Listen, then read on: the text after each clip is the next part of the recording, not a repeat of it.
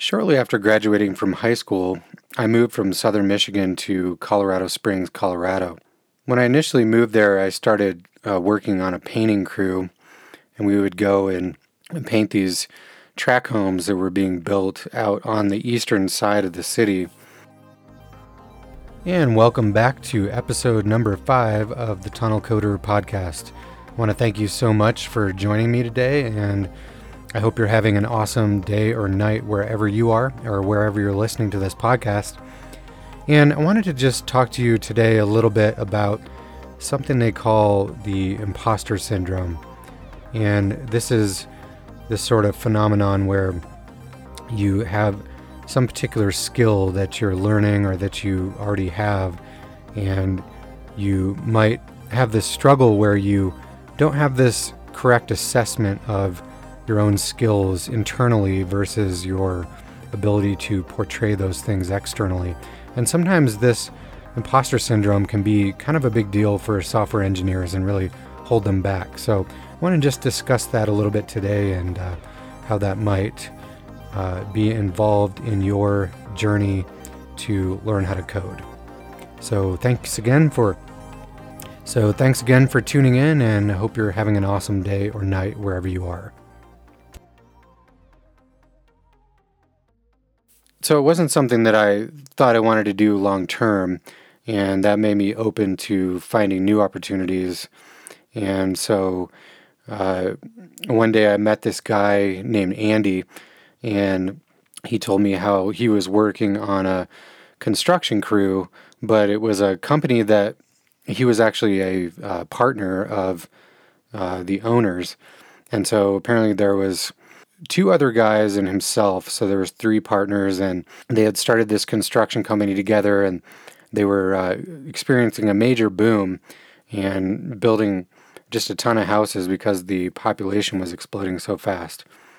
And so, being that I grew up as the son of a builder myself, uh, my my dad being a builder and a, a carpenter my whole life, uh, I had spent some time building houses with my dad, and I had the opportunity uh, throughout high school to build probably, I don't know, four or five houses from the ground up with my dad. And so at that point, I felt relatively sure about my skills and I felt uh, like it was something that I understood and knew how to do.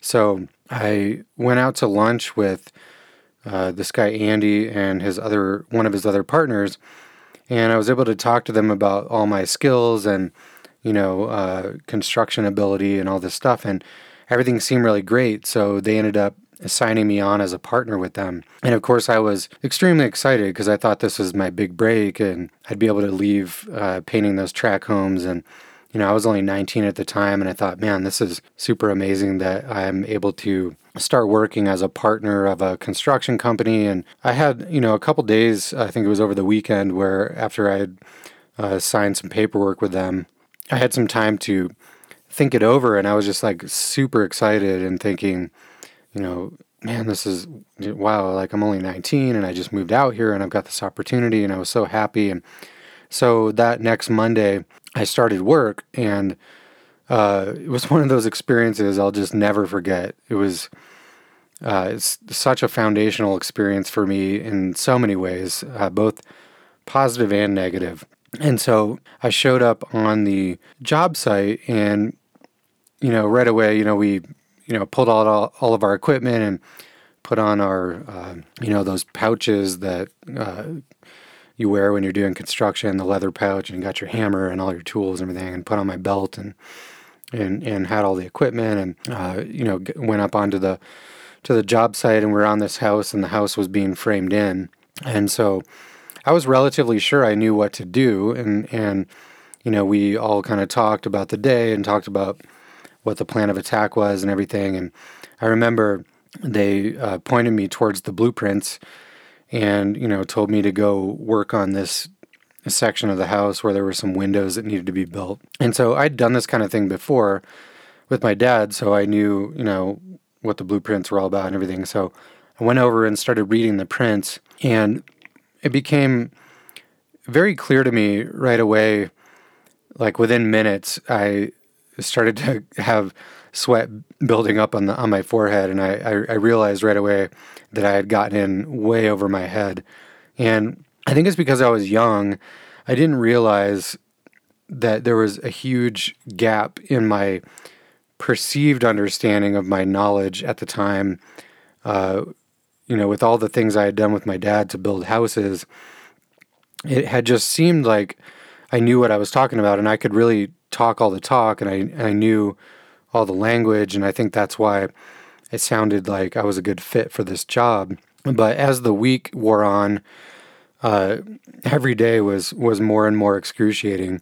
I found myself uh, trying to do the work and you know looking at the the blueprint and, and going back over and and looking at the section that I was working on, and uh, I was just trying my hardest. I nailed a few things together and you know kind of built this really poor looking version of of the window space that I was supposed to be building. And it just became, I mean, it became obvious like on the fir- towards the end of the first day that I didn't know what I was doing. And uh, the guy that I initially talked to, the main partner, kept coming over and saying things like, "Hey, brother, how's it going? You uh, getting along fine here? And anything we can help you with?" And you know, at first it started out really sort of innocuous, and I kind of had a feeling they knew that I was like sweating it, but I think they didn't realize the depth of the issue, so they were just kind of feeling it out. And um, you know, day one went by, and you know, being you know a, a, professional builder, I should have been able to have that stuff done right away. And so, um, and the fact that I didn't just really didn't look good for me. So, as the days went on, I think I I ended up staying like four days on the job site from like Monday to Thursday or something like that. But as every day went on, uh, you know, it became increasingly clear that I didn't know what I was doing. And so um, the partner came over and eventually was like, hey, you know, it looks like you're having trouble. And why don't you go try working on this other section over here? And it kind of seemed like maybe they were uh, feeling bad for me and trying to help me save face or something. And, you know, towards the end of the week, uh, I just I knew what I needed to do. I needed to face up to them and tell them all that I had gotten into something not maliciously and not with ill intent. You know, I didn't have any intent to deceive them. I literally thought that I could do the work and then, you know, just really uh, wasn't aware of my sort of skill gap between the mental representation of what I thought I could do and the actual ability. And so the reason why I'm telling you this is because when I think back about it, it reminds me of something that I've struggled with a lot after becoming a software engineer, and that is what they call the imposter syndrome. So I don't know if you've ever heard of that. It's pretty common among software developers, and I'm assuming it's probably fairly common in other uh, domains as well. But it basically is this idea that you uh, don't deserve all the accolades you've gotten or all the success you've had because deep down you're truly just waiting for someone to unveil you as a fraud, that you don't truly know what you believe you know. And here's actually the Wikipedia definition. It says imposter syndrome is a psychological pattern in which an individual doubts their accomplishments and has a persistent internalized fear of being exposed as, quote, a fraud. Despite external evidence of their competence, those experiencing this phenomenon remain convinced that they are frauds and that they do not deserve all that they have achieved.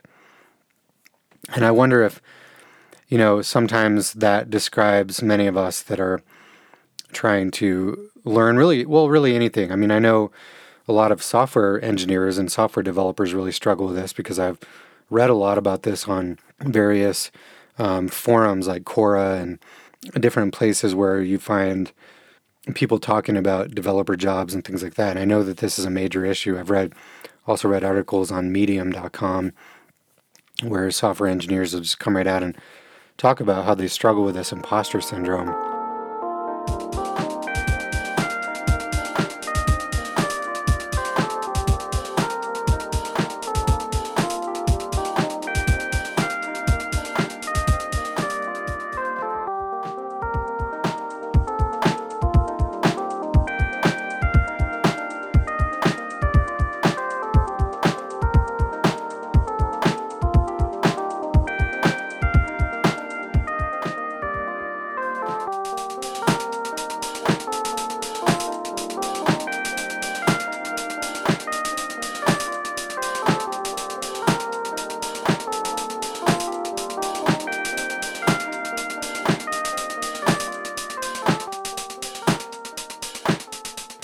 Many times the struggle is, you know, really just that it's a struggle, especially with a lot of software engineers. It's probably most likely the case that they really truly do know, you know, uh, plenty in their field and they're plenty capable and uh, able to do good work, but it's just this sort of internal struggle that they have that seems to hold them back long term.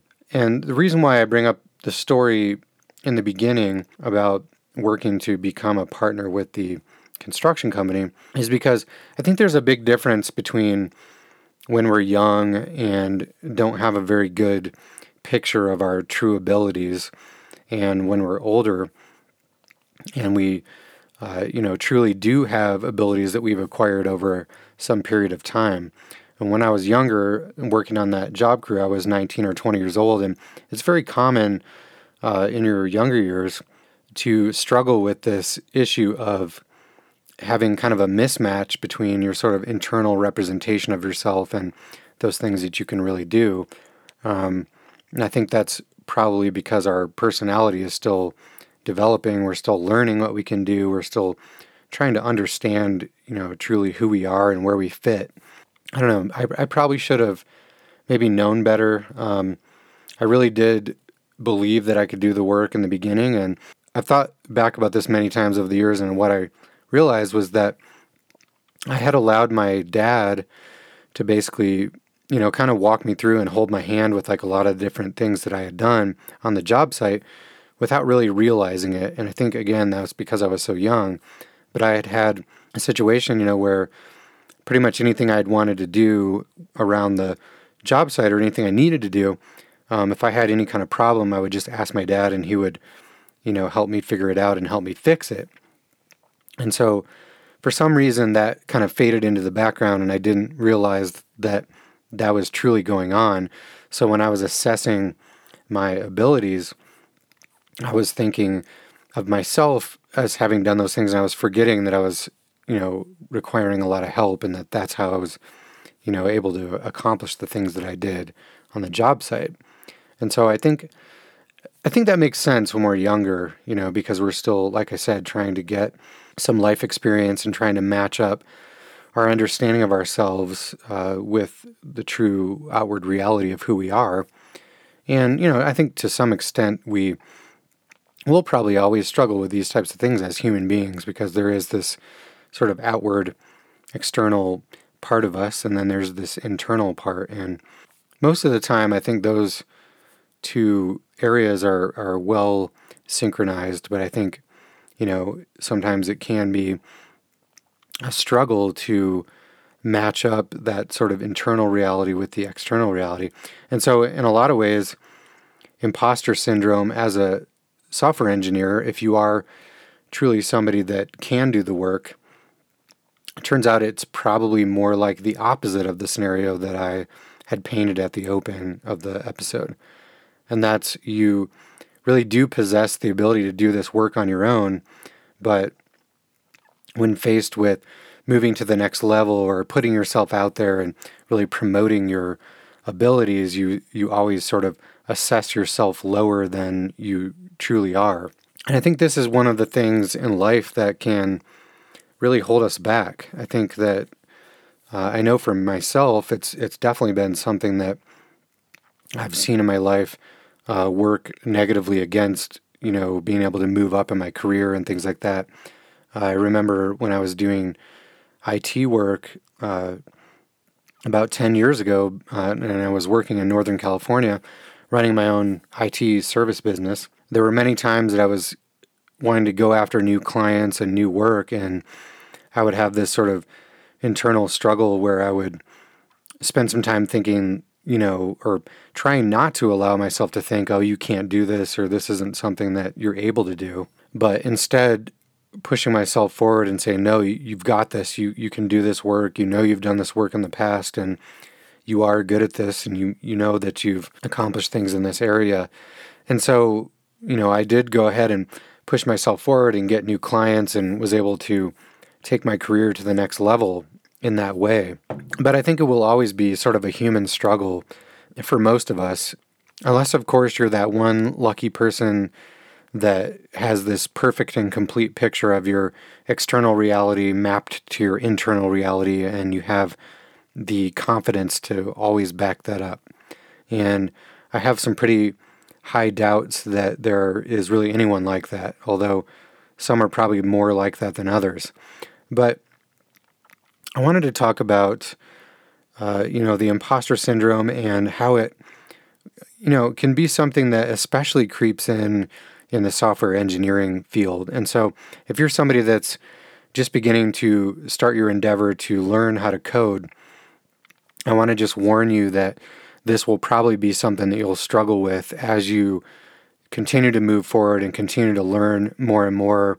You'll always sort of have this kind of um, specter like sitting on your shoulder, you know, telling you that you're not really capable of the things that you know you've learned or that you haven't learned enough or that you need to know more. Or you know you'll go out and read on uh, stack overflow or read some you know article on medium or something and find that you know where you once thought you were doing really well and you were starting to feel pretty confident you'll read about somebody else that's maybe just a little bit farther down the road than you and there will be this tendency to allow it to kind of derail you mentally and make you feel like, oh man, I haven't really learned as much as I thought I have. And and I just really wanted to encourage you guys today that if that's you, if you're learning how to code and wherever you're at in that journey, uh, that if you find yourself struggling with that sort of mental issue of, you know, feeling like you don't measure up,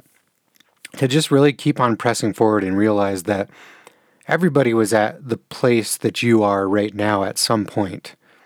And even the most amazing software engineers you know had to to learn at square one at some point right? And uh, i remember my uh, either my grandpa or my dad used to always say everyone pulls on their pants the exact same way every morning you know or something to that effect. And you know it's really true i mean uh, all of us are really in the same boat. I mean, we all start out as babies and we all acquire knowledge in basically the same way, and we all have this journey. So I just want to encourage you to not let the journey of others derail your journey or diminish your journey or make you feel uh, less than as an engineer or make you feel like, you know, uh, that you aren't continuing on the path the way that you would like to. I want you to just really focus on cutting that out. And if those types of things tend to cause you trouble, then maybe just cut those types of articles out and